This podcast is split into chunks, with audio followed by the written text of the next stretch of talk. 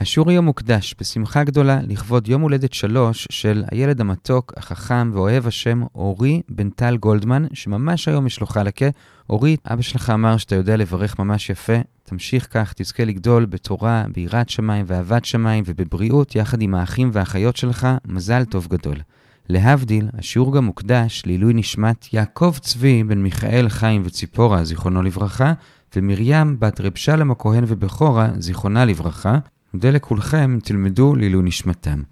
השיעור גם מוקדש לעילוי נשמת שמואל בן ברכיהו סירקין, זיכרונו לברכה, ממקסיקו סיטי. נודה לכולכם, תלמדו לעילוי נשמתו. ועכשיו, בואו נתחיל.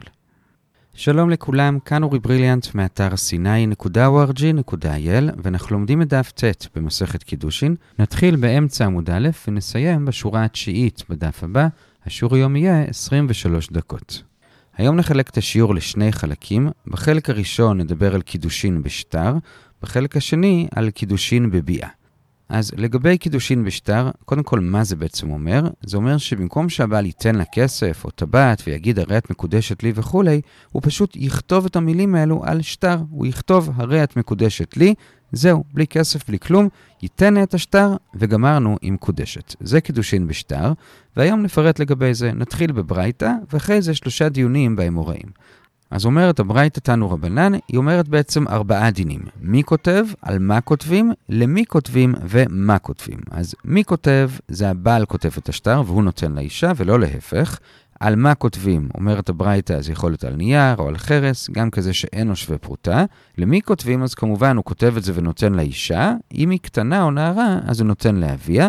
ומה כותבים? אז כמו בקידושי כסף, הוא יכול להשתמש בלשון הרגילה של מקודשת, כלומר אם הוא נותן לה אז הרי את מקודשת, אם הוא נותן לאבא אז בתך מקודשת, והוא גם יכול להשתמש בלשונות אחרים כמו בתך מאורסת, בתך לי לאינטו, ועד כאן הברייתא לגבי קידושי שטר, ועכשיו את הגמרא על זה כאמור נחלק לשלושה סעיפים. הסעיף הראשון זה ששואלת הגמרא, למה בעצם הבעל כותב את זה לאישה ולא להפך? הרי בשטר רגיל, אז מי כותב את השטר? המוכר כותב לקונה. כלומר, הוא כותב לו, שדי מכורה לך. אז לכאורה גם כאן היינו מצפים שהאישה, שהיא כביכול מקנה את עצמה, היא תכתוב לבעל שהיא קנויה לו. אז למה בשדה המוכר כותב לקונה, ואילו כאן בקידושין הקונה כביכול כותב למוכרת או לאבא שלה המוכר? זו השאלה, ועונה רבא, פשוט מאוד, זה ככה בפסוקים. במכר אנחנו רואים שהפסוק תולה את זה במוכר, כמו שכתוב הוא מכר מאחוזתו, ובקידושין רואים שזה תלוי בבעל, כמו שכתוב כי ייקח איש אישה. האיש הוא זה שלוקח, זה רבא, אבל זה עדיין קשה. כי מקשה הגמרא, הרי לגבי קניין שדות יש גם פסוק הפוך, כתוב בירמיהו ל"ב, פסוק מ"ד, שדות בכסף יקנו, כלומר זה תלוי בקונה ולא במוכר. זה לכאורה, ולזה הגמרא מביאה שלוש תשובות. תשובה אחת היא אומרת, אל תקרא שם בירמיהו, שדות בכסף יקנו, אלא יקנו. כלומר, גם בפסוק הזה זה תלוי במוכר ולא בקונה. זאת תשובה ראשונה. הבעיה עם זה זה שאומרת הגמרא, אם אתה מוכן להפוך ככה פסוקים, אז זה יהיה לך קשה על קידושין. כי אמנם בפסוק שהזכרנו, כי ייקח איש אישה, זה תלוי בבעל, הקונה, אבל הרי גם יש פסוק הפוך, כתוב, את ביתי נתתי לאיש הזה, זה תלוי במוכר. ואם אתה ככה מוכן להפוך פסוקים, אז בוא נשאר באמת עם הפסוק החדש הזה, שזה תלוי במוכר, כלומר באבא או בבת, ואת הפסוק הפסוק של כי ייקח איש אישה, נהפוך, ובמקום כי ייקח נקרא כי יקיח, כלומר מלשון נתינה, וגם זה יהיה תלוי במוכר, כלומר באבא, ובקיצור, גם בקידושין, מי שיכתוב את השטר זה לא הבעל הקונה, אלא הבת או אבא שלה המוכרים. וממילא זה בעצם דוחה את התירוץ הראשון. שוב, שאלנו למה לא לומדים מסעדות בכסף יקנו, שגם בקניין שדה זה תלוי בקונה ולא במוכר. תירצנו, נהפוך את הפסוק, אבל הקשינו, אם כך גם נצטרך להפוך את קידושין לא כדאי, אז דחינו את התירוץ הראשון. התירוץ השני אומר, אתה צודק, באמת יש פסוקים לכאן ולכאן, ובאמת המקור גם בשדה וגם בקידושין זה הלכה למשה מסיני, והפסוקים שהזכרנו הם רק אסמכתה, אל תקשה על אסמכתות, זה תירוץ שני. תירוץ שלישי זה לא רק אסמכתה, אלא זה באמת מקורות, הוא מכר מאחוזתו, זה אומר שזה תלוי במוכר, כי כך איש אישה זה תלוי בקונה, כלומר בבעל, ולגבי מה שהקשית, שכתוב גם שדות בכסף יקנו, שלכאורה גם בשדה זה תלוי בקונה, זה פשוט לא נכון. תראה את ההקשר הכללי של אותו פרק, כלומר, לך אחורה לפסוק י"א, שם כתוב שירמיהו אומר, ואקח את ספר המקנה. כלומר, המוכר כתב את השטר, וירמיהו לקח אותו. אז גם שם בירמיהו, ברור שמי שכותב את השטר זה המוכר ולא הקונה, וזה לא קשה על מה שאמרנו, שבשדה המוכר כותב, הוא מכר מאחוזתו, ובקידושין הקונה כותב, כלומר הבעל, כי ייקח איש אישה, ועד כאן כאן הסעיף הראשון, למה הבעל כותב ולא האישה. הסעיף השני מאוד קצר, זה למי נותנים. אז כאמור, בברייתא ראינו שאם היא קטנה או נערה, הוא נותן לאביה, מזה אפשר להבין שאם היא בוגרת, אז הוא נותן לה בעצמה, זה בברייתא. אבל מוסיפה הגמרא שאפשר גם הפוך. כלומר, גם בקטנה ונערה אפשר לתת גם לה בעצמה, אם זה על דעת אביה, וגם בבוגרת אפשר לתת לאבא, אם זה על דעת הבוגרת עצמה, וזה היה בעצם הסעיף השני מאוד קצר. הסעיף השלישי, שתי שורות לפני סוף עמוד א', זה האם כשכותבים את שטר הקידושין, צריך לכתוב את זה לשמה ולדעתה. נדבר קודם על לשמה ואז על לדעתה. אז לגבי לשמה או שלא לשמה, קודם כל מה הכוונה? אז כשזה לא לשמה, הכוונה היא שמישהו יכול לפתוח חנות לשטרות, והוא יושב כל היום וכותב שטרות קידושין, ובכל שטר הוא ממציא איזשהו שם של אישה, בתקווה שיום אחד יבוא איזה קונה, וזה בדיוק יהיה השם של אשתו, והוא יקנה את השטר הזה. זה נקרא שטר שנעשה שלא לשמה, כי זה אמנם נכתב למשל לשם רחל, אבל לסתם רחל, לא לרחל אמיתית מסוימת, זה נקרא שלא לשמה. לשמה זה שזה נכתב לשם רחל אמיתית מסוימת. אז בקיצור, שואל ריש לקיש, האם צריך לשמה או לא, ומה הצדדים של הספק? השאלה היא, האם לדמות קידושין בשטר לגט או לקידושין בכסף? כי בגט ידוע שצריך לשמה, אי אפשר לקנות גט מחנות שטרות, צריך לכתוב את זה במיוחד בשבילה. לעומת זאת, בקידושי כסף, הרי המטבע כסף שבו משתמשים הוא סתמי, הוא לא הוטבע לשם האישה, הוא סתם כסף. אז בקיצור, אם לומדים מגט, כמו שלומדים הרבה דברים מגט, כי כתוב ויצא והייתה, אז זה צריך להיות לשמה. אם לומדים מכסף, אז זה לא צריך להיות לשמה. אז מה הדין? אומר ריש לקיש, לומדים מגט, וזה כן צריך להיות לשמה, עד כאן לגבי לשמה.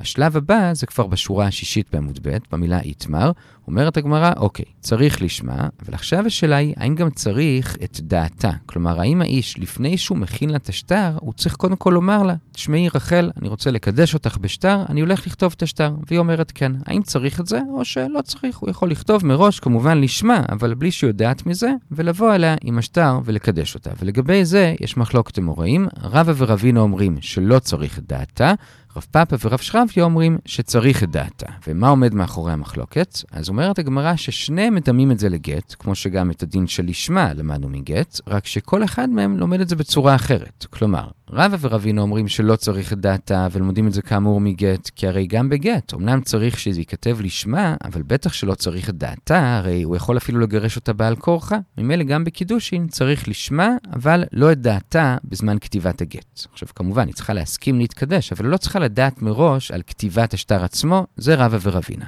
רב פאפה ורב שרביה אומרים שצריך את דעתה, וכאמור גם הם לומדים את זה מגט, כי הם אומרים, ההשוואה שרבא עשה לגט היא לא מדויקת, כי נכון שבגט לא צריך את דעת האישה, אבל הרי כן צריך את דעת הבעל. עכשיו הרי בגט מי מקנה כאן? הבעל מקנה את האישה לעצמה. ממילא אם נעשה את הדמיון חזרה לשטר קידושין, אז בקידושין מי המקנה? האישה היא המקנה, היא מקנה את עצמה לבעל, וממילא כמו שבגט כן צריך דעת המקנה, גם בשטר קידושין צריך דעת המקנה, ולכן לדעת רב פאפה ורב שרביה כן צריך את דעתה. אז עד כאן הדעות והסברות, שוב, לפי כולם צריך לשמה. האם צריך את דעתה גם לפני הכתיבה? רבא ורבינו אומרים שלא, רב פאפה ורב שרביה אומרים שכן. אלה הדעות, ועכשיו הגמרא מקשה על רבא ורבינה שאומרים שלא, מברייתא שלכאורה ממש מפורשת לטובת רב פאפה שכן צריך את דעתה. מה כתוב? זה במילה מי טבעי, אומרת הברייתא, אין כותבים שטרי אירוסין ונישואין, אלא מדעת שניהם. ומה זה שטרי אירוסין ונישואין? לכאורה הכוונה היא לנושא שלנו, שטר קידושין, שהברייתא מכנה אותו שטר אירוסין ונישואין, והיא אומרת בפירוש שצריך את דעת שניהם. זו הראייה לטובת רב פאפה ורב שרביה, אבל דוחה הגמרא, לא. הברייתא בכלל לא מדברת שם על הנושא שלנו, אלא על שטר אחר לגמרי, וזה שטרי תנאים. כלומר, כשמתחתנים, אז כל אחד מהצדדים אומר כמה כסף הוא הולך להביא. עקרונית לא צריך לכתוב את זה, כי יש דין מיוחד שגם אם אומרים את זה בעל פה, זה תופס כאילו עשו קניין, וממילא על זה אמרה ברייתא, שאם כן רוצים לכתוב את זה, אז כותבים את זה רק על דעת שני הצדדים. זה מה שהברייתא שם דיברה, ואין לזה שום קשר לשטר קידושין, ולכן אין ראייה לענייננו האם צריך דעתה או לא. ובזה הגענו לקצת מעל אמצע ט' עמוד ב', ועד כאן החלק הראשון של השיעור לגבי קידושין בשטר. החלק השני של השיעור זה לגבי קידושי ביאה, והיום יש לנו נושא אחד לגבי זה, וזה מה המקור שאפשר לקדש בביאה. עכשיו, אתם בטח אומרים לעצמכם, רגע, דיברנו על זה כבר בדף ד', אז נכון, אבל שימו את זה בצד, עכשיו פותחים את הדיון מחדש. מה המקור? ואת הדיון לגבי זה נחלק לשלושה סעיפים. הסעיף הראשון מאוד פשוט, זה המקור, ונראה היום שני מקורות, של רבי יוחנן ושל רבי בברייתא. רבי יוחנן אומר שלומדים את זה מזה שכתוב בדברים כ"ב, כי יימצא איש שוכב עם אישה בעולת בעל, ומתו גם שניהם וכולי. ולמה קוראים לה בעולת בעל? אז אומר רבי יוחנן שמכאן לומדים שמה הפך אותה להיות מקודשת לאיש? זה שהיא נבעלה בעולת בעל. ומכאן המקור לפי רבי יוחנן שאפשר לקדש גם על ידי בעילה, כלומר ביאה, זה המקור הראשון. המקור השני זה של רבי בברייתא, שגם ראינו את זה בד' עמוד ב', וזה מהפסוק המרכזי שלנו, כי ייקח איש אישה ובעלה, מכאן שאפשר לקחת גם על ידי בעילה. אלה שני המקורות. ועכשיו שואל רבי זעיר על רבי יוחנן, למה אתה צריך מקור חדש? מה רע לך במקור של רבי? עונה הגמרא, כי מהמקור של רבי היה אפשר לטעות ולהבין שצריך גם כסף וגם ביאה. כלומר, כי ייקח איש אישה זה כסף, כמו שלמדנו בתחילת המסכת, כיחה כיחה משדה עפרון, שזה בכסף, ובעלה זה ביאה, אז צריך את שניהם. ככה יכולנו לחשוב, לכן רבי יוחנן לא הביא את המקור הזה, אלא מקור אחר. אז אלה המקורות, ולמה רבי יוחנן לא הביא את המקור של רבי, ועד כאן הסעיף הראשון. הסעיף השני זה לגבי ההווה אמינא שהרגע העלינו. אמרנו שלפי המקור של רבי היינו יכולים לטעות ולחשוב שבעצם צריך גם כסף וגם ביאה. שוב, זה רק הווה אמינא, אבל זה מה שהיינו יכולים לחשוב. עכשיו, על זה מתקיף רבי אבא בר ממל, מה פתאום שנחשוב ככה? הרי יש דין שם בדברים כ"ב, בפסוק כ"ג, של אדם שאונס נערה בתולה מאורסה, שהורגים אותם או רק אותו, תלוי. בכל אופן, הורגים אותם לא כמו אשת איש בחנק, אלא בסקילה. עכשיו, מה זה אומר בעצם נערה מאורסה בתולה? שהיא רק התקדשה, אבל עוד לא נכנסה לחופה, לכן היא עדיין בתולה. אבל הרי לפי ההווה מן השרגע הצענו, שבעצם בשביל להתקדש צריך גם כסף וגם ביאה, אז הרי גם אם היא רק מאורסת, היא כבר לא בתולה, כי הוא בא לה, אז איך יש מצב לפי אותה הווה אמינא, שיש נערה מאורסה שהיא עדיין בתולה? זו הקושייה של רבי אבא בר ממל על ההווה אמינא, ולזה הגמרא מביאה שתי תשובות. נאמר קודם את השנייה כי היא פשוטה יותר, ואז את הראשונה. התשובה השנייה מאוד פשוטה, באמת אם הוא קידש אותה בכסף, אז צריך גם כסף וגם ביאה, ואז באמת היא לא תהיה בתולה.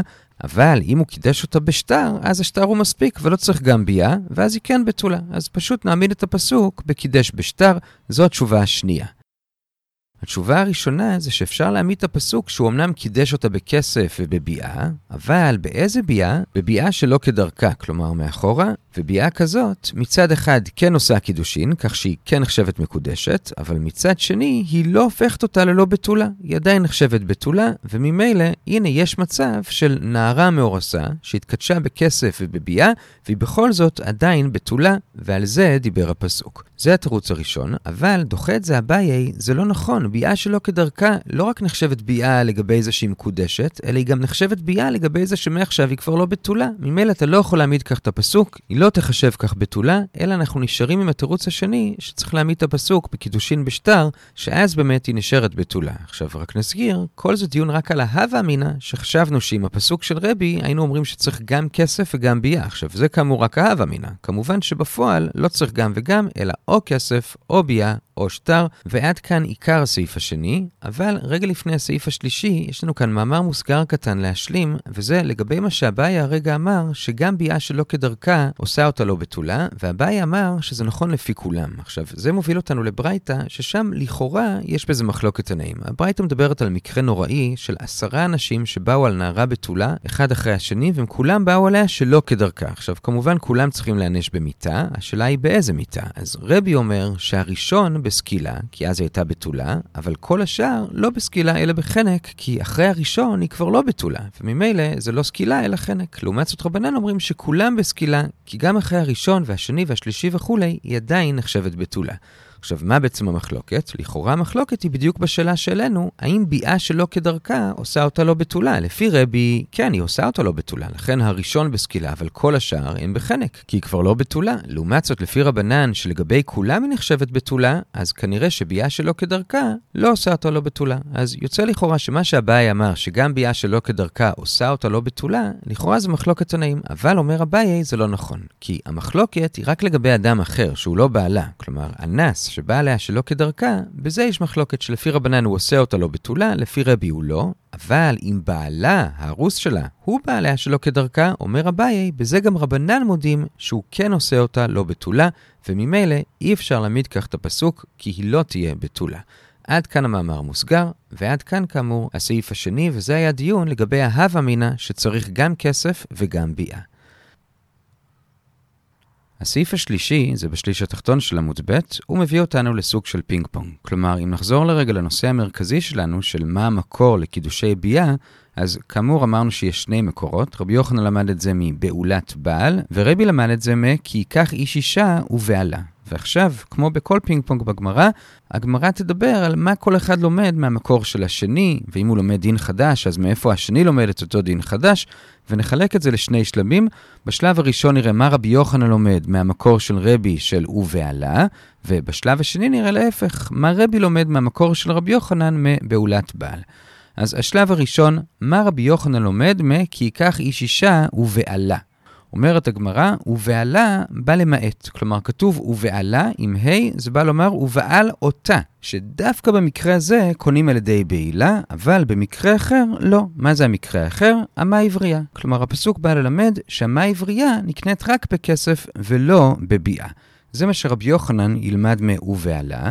עכשיו, בסוגריים, מה הווה אמינא שבכלל המה עברייה תקנה גם כן בביאה? אז שתי הצעות. הצעה ראשונה, קל וחומר מיבמה, כי הרי יבמה לא נקנית בכסף וכן בביאה, אז המה עברייה שכן נקנית בכסף, ודאי שתקנה בביאה, אבל את זה דוחים כי אפשר לפרוח שיבמה הרי היא זקוקה ועומדת, זה לא קשר חדש, זה ממשיך את הקשר עם האח שנפטר, לכן שם אולי קל לקנות, אז גם בביאה, אבל אולי בהמה עברייה לא.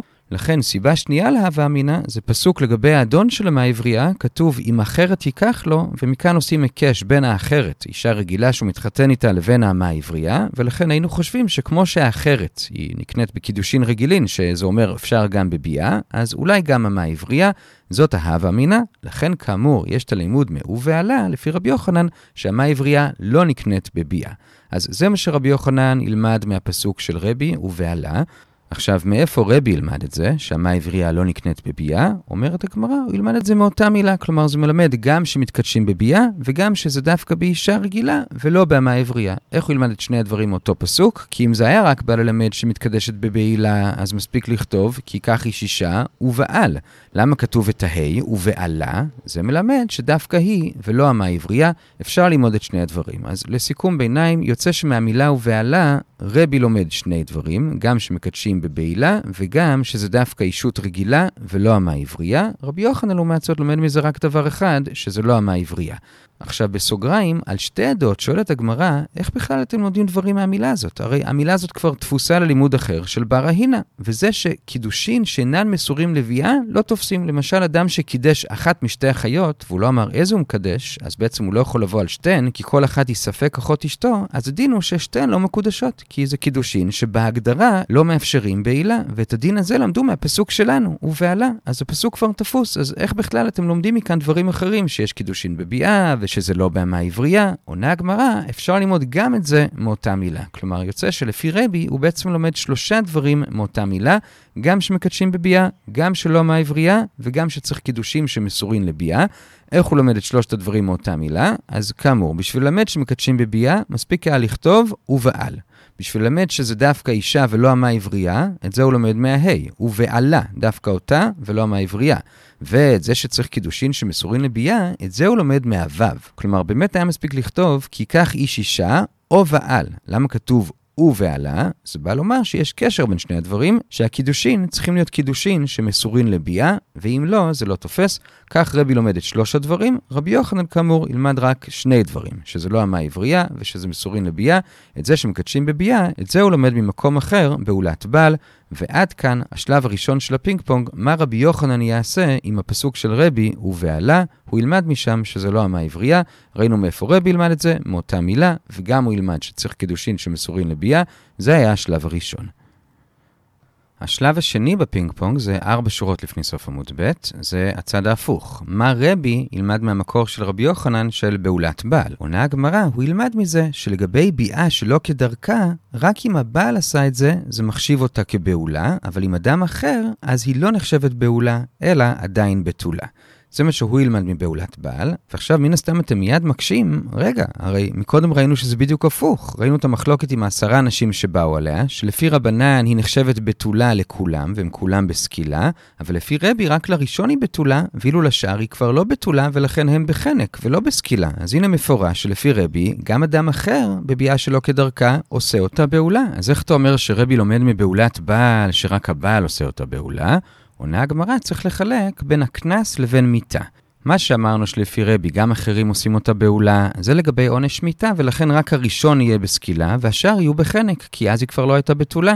לעומת זאת, מה שאמרנו שהוא לומד מבעולת בעל, שרק הבעל עושה אותה בעולה, זה לגבי הקנס, ולכן כל העשרה חייבים בקנס, כי מבחינת הקנס היא עדיין נחשבת בתולה. זה התירוץ לרבי ומה הוא לומד מבעולת בעל, ואם נעשה סיכום בנושא הזה של בעל היה שלא כדרכה, אז אם הבעל בעל היה שלא כדרכה, כבר ראינו מקודם בסעיף השני של החלק הזה, שהוא עושה אותה בעולה לפי כולם לגבי הכל, גם איתה, גם קנס, בזה אין מחלוקת. לגבי אחרים שבאו עליה שלא כדרכה, אז לגבי הקנס כולם מודים שהם לא עושים אותה בעולה, את זה לומדים מבעולת בעל, לגבי מיתה, אז בזה המחלוקת, שרבנן אומרים שגם כאן רק הבעל עושה אותה בעולה ולא אחרים, והם גם לומדים את זה מבעולת בעל, וממילא כולם בסקילה, כי עדיין בתולה. לעומת זאת רבי כאן חולק ואומר שלגבי מיתה, גם אחרים עושים אותה בעולה, ולכן רק הראשון בסקילה והשאר בחנק. אז ראינו בינתיים בשלב השני של הפינג פונג, מה רבי לומד מהלימוד של רבי יוחנן, כלומר בעולת בעל, הוא לומד שאם זה שלא כדרכה, רק הבעל עושה אותה בעולה ולא אחרים, כשהדגשנו שהוא לומד את זה רק לגבי קנס ולא לגבי מיתה, לגבי מיתה גם אחרים עושים אותה בעולה לדעתו, ואמרנו שבעצם לא רק רבי לומד את זה מבעולת בעל, אלא גם רבנן, והם עוד מרחיבים את זה, שלדעתם בשלא כדרכה, רק הבעל עושה אותה בעולה לגבי הכל, גם קנס וגם מיתה, וגם הם לומדים את זה מבעולת בעל. אז שוב, זה מה שרבי לומד, ובעצם גם רבנן לומדים מבעולת בעל. זה מביא אותנו כבר לשורה השנייה בי' עמוד א'. ועכשיו נדלג על כמה שורות בשביל להשלים את הפינג פונג, אז ראינו מה רבי לומד מבעולת בעל, שבשלא כדרכה רק הבעל עושה אותה בעולה, וכאמור גם רבנן מסכימים לזה, אז עכשיו נחזור לרבי יוחנן בשורה השביעית בי' עמוד א', רבי יוחנן שלומד מבעולת בעל, שזה המקור לקידושי ביאה, אז מאיפה הוא ילמד שרק הבעל עושה אותה בעולה, בין אם הוא מסכים לרבי שזה רק בקנס, בין אם הוא מסכים לרבנן שזה גם במיתה, בכל אופן גם הוא מסכים לזה, אז מאיפה הוא ילמד את זה? עונה הגמרא, הוא ילמד את זה מאותו לימוד. כי הרי אם זה רק בא ללמד קידושי ביאה, אז מספיק שהיה כתוב בעולת איש. למה כתוב בעולת בעל? ללמד אותנו גם את העניין הזה, שבשלא כדרכה, רק הבעל עושה אותה בעולה ולא אחרים. עד כאן עיקר הפינג פונג, ראינו מה המקור של כל אחד ומה כל אחד עושה עם השני ומאיפה כל אחד ילמד את הדין של השני.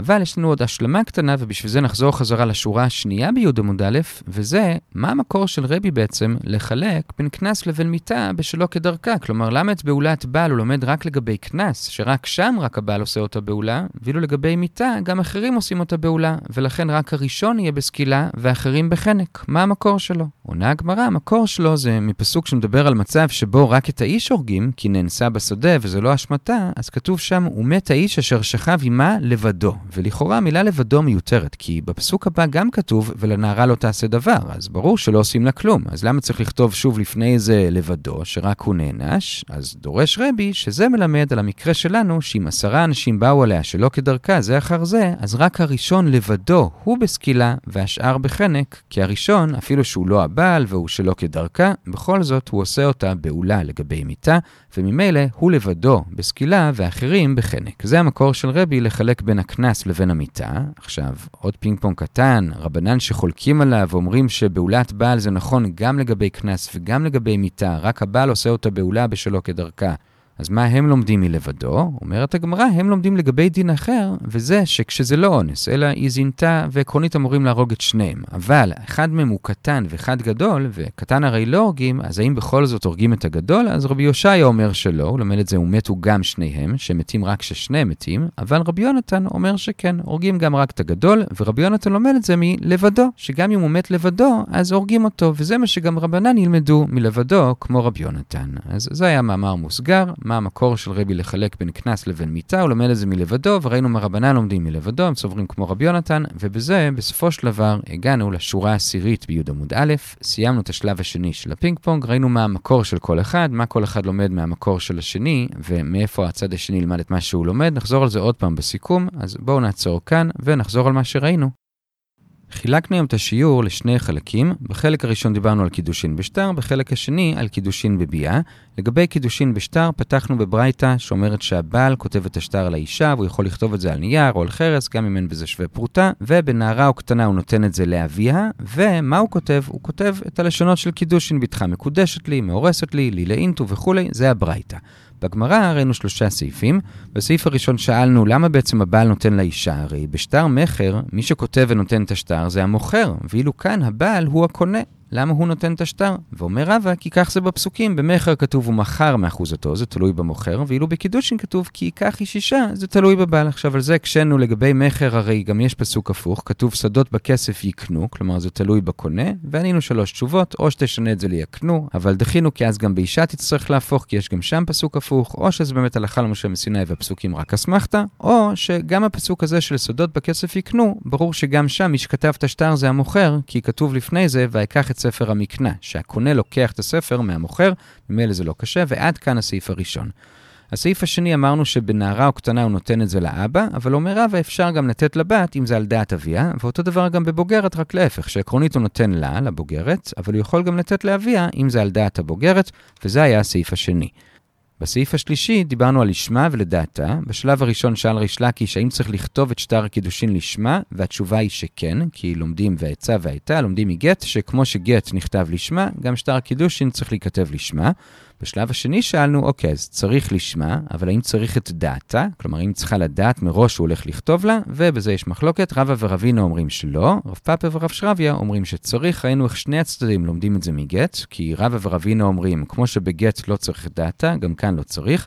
רב פאפה ורב שרביה אומרים שכן, כי כמו שבגט כן צריך את דעת המקנה, כלומר הבעל, אז גם כאן צריך את דעת המקנה, כלומר האישה.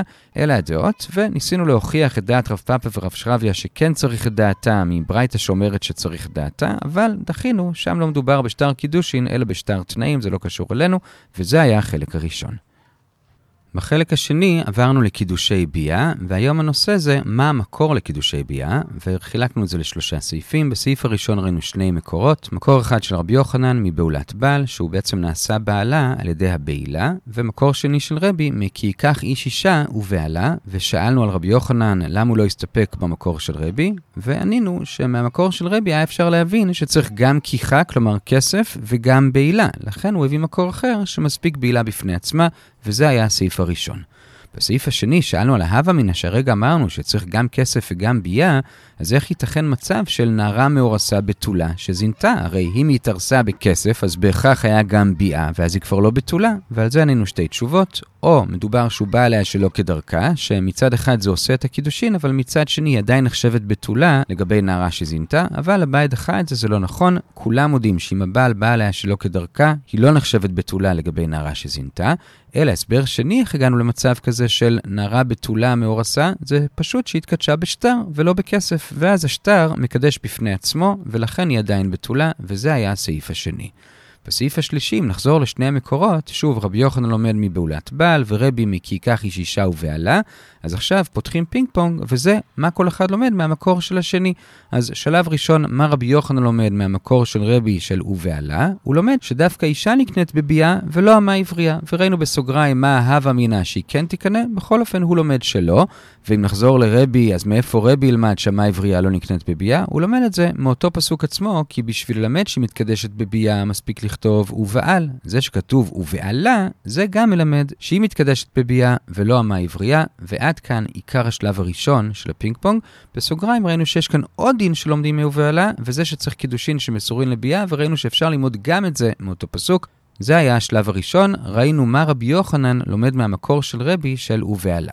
עכשיו השלב השני, מה רבי ילמד מהמקור של רבי יוחנן של בעולת בעל, הוא לומד מכאן שבשלא כדרכה, רק הבעל עושה אותה בעולה ולא אדם אחר, ודייקנו לפי רבי זיירה שאת זה הוא אומר רק לגבי הקנס, שרק הבעל עושה אותה בעולה, אבל לגבי עונש מיתה, רבי מחלק ואומר שכאן גם אחרים בשלא כדרכה עושים אותה בעולה, ולכן בעשרה אנשים רק הראשון בסקילה והאחרים בחנק. בכל אופן, זה מה שרבי לומד מבעולת בעל, שרק הבעל עושה אותה בעולה, ומאיפה רבי יוחנן לומד את זה? הוא לומד את זה גם מבעולת בעל. אפשר ללמוד גם את זה מאותו פסוק, כי בשביל ללמד שיש קידושין בביאה מספיק לכתוב בעולת איש. מזה שכתוב בעולת בעל, זה מלמד גם כן שרק הבעל עושה אותה בעולה. עכשיו, אם נחזור רגע אחורה, מה המקור של רבי לחלק לגבי העניין הזה של רק הבעל עושה אותה בעולה בין קנס לבין מיתה? כי לגבי מיתה יש לו לימוד אחר, וזה, ומת האיש אשר שכב עמה לבדו, שאם באו עשרה אנשים אז רק הראשון בסקילה ואחרים לא, כי גם הראשון הזה, אפילו שהוא לא בעלה, הוא עושה אותה בעולה והיא כבר לא בתולה. רבנן לעומת זאת לומדים מלבדו משהו אחר, וזה הדין של רבי יונתן, שאם איש ואישה זנו, אז גם אם רק האיש גדול והאישה לא, הורגים אותו לבדו, זה בניגוד לרבי הושעיה, וכל טוב.